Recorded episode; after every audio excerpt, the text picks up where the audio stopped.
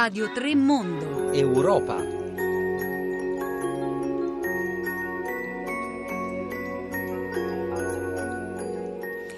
L'anima dell'Europa, dove sta, dove soffia e dove possiamo sentirla? Oggi sicuramente alla Biennale Democrazia a Milano. Buongiorno da Anna Maria Giordano, benvenuti al consueto appuntamento del venerdì con l'Europa e dopo la Biennale Democrazia da Milano ci trasferiremo a Berlino per parlare di storia di ieri e di oggi. Abbiamo scritto sul nostro sito Scurdam Show Passate intitolando così diciamo il, un capitolo di storia recente dei rapporti tra Atene Berlino, di rapporti che hanno a che fare anche con eh, il futuro più o meno prossimo dell'Europa. Intanto vi ricordo il numero di telefono che è il 335 5634 296 perché a questo numero, volendo, potete pronunciarvi da subito sulla questione di cui dibatteremo, e cioè quella del eh, risarcimento richiesto da parte del governo di Atene al governo di Berlino, risarcimento relativo ai danni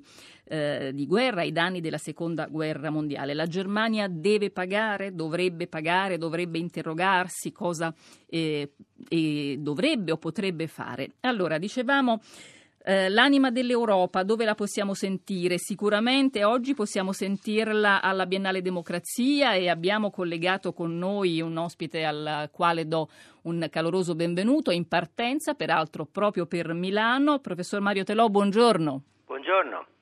Mario Telò insegna relazioni internazionali qui a Roma all'Università Luis, ma anche all'Università Libera di Bruxelles, ma è stato anche un consulente del Parlamento europeo, della Commissione, della Presidenza del Consiglio, insomma, e comunque ha costruito eh, buona parte dei suoi studi proprio sull'Europa e sull'evoluzione di questa, eh, eh, di questa Europa. Lei oggi pomeriggio andrà a partecipare a uno dei tanti panel, diciamo, dei tanti incontri che l'edizione 2015 della Biennale Democrazia dedica al, all'Europa e discuterete proprio di quanto è ancora giovane questo ideale di cui lei si, si è occupato molto, insomma, anche nei, nei suoi libri quando ha indagato sull'Europa potenza civile, sull'Europa, eh, diciamo, attore secondo attore internazionale e unico nel suo genere. Ci dico che racconterà soprattutto ai ragazzi che troverà a Milano oggi pomeriggio. Eh, grazie dell'invito. Il, eh, effettivamente il dibattito promosso da Biennale Democrazia, eh, pre- presieduto da Maurizio Ferrera, con Padova Schioppa e altri qualificatissimi ospiti, po- avrà un titolo, un titolo molto accattivante per un dibattito vero. È L'Europa è una speranza o un'illusione? Beh, la risposta che darò io è che è stata una speranza molto ben riposta eh, eh, l'Europa è una certezza, questa è la prima cosa da dire. Voi lei ha fatto riferimento alla storia nella sua presentazione. Beh, noi abbiamo avuto 70 anni di pace grazie all'integrazione europea e questo era stato promesso dai padri fondatori, mai più le guerre e abbiamo la pace, eh, contrariamente a quella che era la situazione del 45 dell'Europa divisa in due, a livello quasi continentale, quasi continentale, con un problema grave alla frontiera orientale con l'Ucraina e la Russia. E questo sarà il terzo punto che affronterò.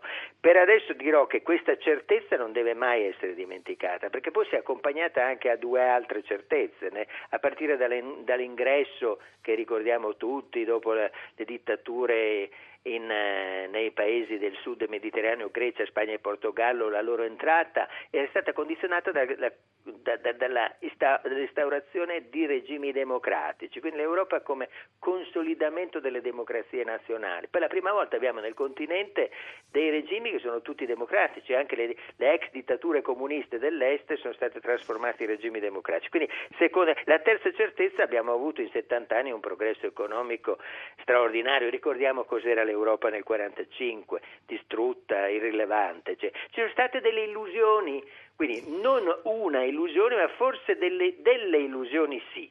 Ecco questo. Delle illusioni sì. Allora, Mario Telò, eh, noi eh, cerchiamo di far ripetere spesso queste mm. parole che anche lei ha detto oggi, di riproporre questo, eh, questi concetti, mentre poi quotidianamente ci occupiamo degli affari, tra virgolette, eh, europei, ci occupiamo di cosa accade nelle istituzioni, di cosa accade nella rete, di eh, rapporti economici, insomma, di cosa prevale poi negli equilibri, nelle dinamiche, ci troviamo a parlare di conflitti molto spesso, no? Che contraddicono questi, questi concetti. Però lei eh, insistiamo su questo, su questo eh, obiettivo, no? che è quello di parlare di cosa è stato. Lei ha mm, lavorato anche sull'originalità, diciamo, istituzionale dell'Unione certo, Europea, certo. di quanto poi ha modificato anche il dibattito culturale sull'eredità dei classici, sui certo. concetti della dottrina politica, certo. eccetera.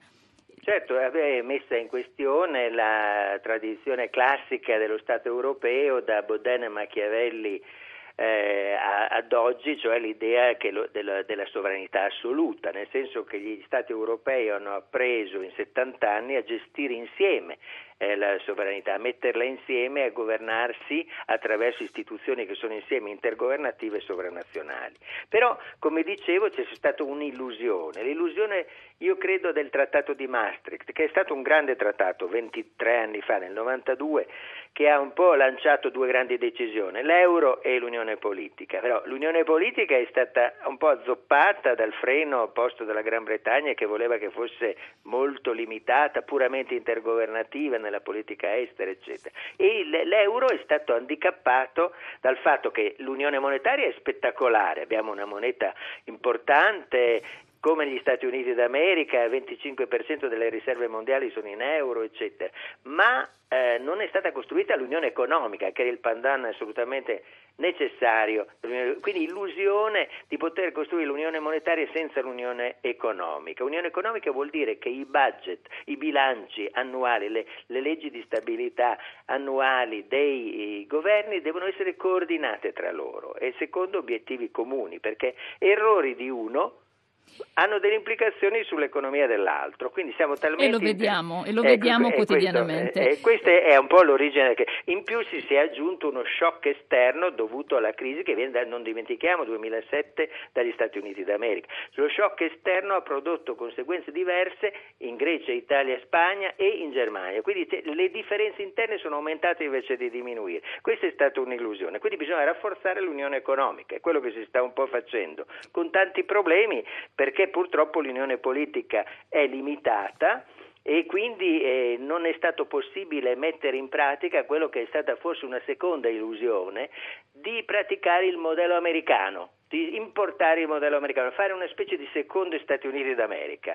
Questo purtroppo non è possibile e quindi sarà necessario costruire, come lei diceva, delle istituzioni molto specifiche che rispettino anche di più le autonomie nazionali e che siano eh, soprattutto basate sul fatto che una identità comune europea è estremamente difficile costruire perché noi non siamo una nazione unica come la nazione americana. Co- convincere i, i, i, paesi del nord, i paesi creditori a aiutare ancora di più perché già sono stati dati 250 miliardi alla Grecia, ancora di più la Grecia non è facile. Vediamo come è difficile convincere i, nord, i padani a, a, a, a sostenere eh, il mezzogiorno. Quindi eh, sul piano continentale è altrettanto altrettanto difficile, quindi bisogna inventare nuovi concetti di solidarietà. Che, inventare concetti di solidarietà. Sì, Io... Cioè che la Germania, i tedeschi o i finlandesi, i svedesi capiscano che ancora una maggiore solidarietà nei confronti dei greci, pur sottoposta a delle condizioni chiare di rispetto degli impegni, è anche nel loro interesse a lungo termine. Cioè nel breve termine è un costo ulteriore, ma nel lungo termine è nel loro vantaggio. Questo è difficile, bisogna aumentare la comunicazione come fate voi, perché sento, con la Germania, col popolo tedesco, rispettandolo ma aumentare la comunicazione, nel senso di far capire ai tedeschi che hanno delle responsabilità come prima economia e primo paese d'Europa, delle responsabilità particolari che non sono oggi all'altezza di queste responsabilità. Lo sono, lo sono, più di quanto gli euroscettici dicano, nel senso che, come dicevo, un terzo dei prestiti dati alla Grecia, 250 miliardi in questi anni, vengono dalla Germania, quindi non è che non c'è stato nulla, anzi nel corso della crisi si è rafforzata la solidarietà interna, però non abbastanza, i paesi del sud percepiscono questa come, e soprattutto i greci, come una specie di dittatura tecnocratica e non riconoscono che anche i paesi del nord sono delle democrazie. Quindi anche, cre- anche, anche, i creditori hanno devono, il, il, il, pagatore di tasse ha diritto eh, di sapere dove vanno i suoi soldi, anche nei, nelle da grandi democrazie. Io, la, io, continuerei ad ascoltarla e farei in modo anche che gli ascoltatori lo facessero perché effettivamente da una parte c'è la passione, dall'altra anche la capacità di riportarci uh, direttamente all'attualità. Per cui la ringrazio in modo particolare e la lascio anche partire per Torino, non per, per Milano. Torino, per Molti Torino. ascoltatori mi hanno detto ma non è a Torino, la Biennale Torino. Democrazia, qualche strambo lapsus mi ha fatto dire eh, Milano. E allora buon viaggio e buon pomeriggio alla Biennale oggi per parlare dell'anima dell'Europa. Grazie. Grazie a lei. Era Mario Telò che insegna relazioni internazionali qui all'Università Guido Carli e anche all'Università Libera di Bruxelles e che, come avete sentito, studia e continua a costruire anche con i suoi studi eh, l'Europa. Dicevamo che avremmo parlato di storia, vi ricordo il numero di telefono a cui potete inviare in particolare la vostra risposta alla domanda. La Germania deve pagare non solo nel presente ma pagare anche per qualcosa che riguarda il passato. 335 5634 296.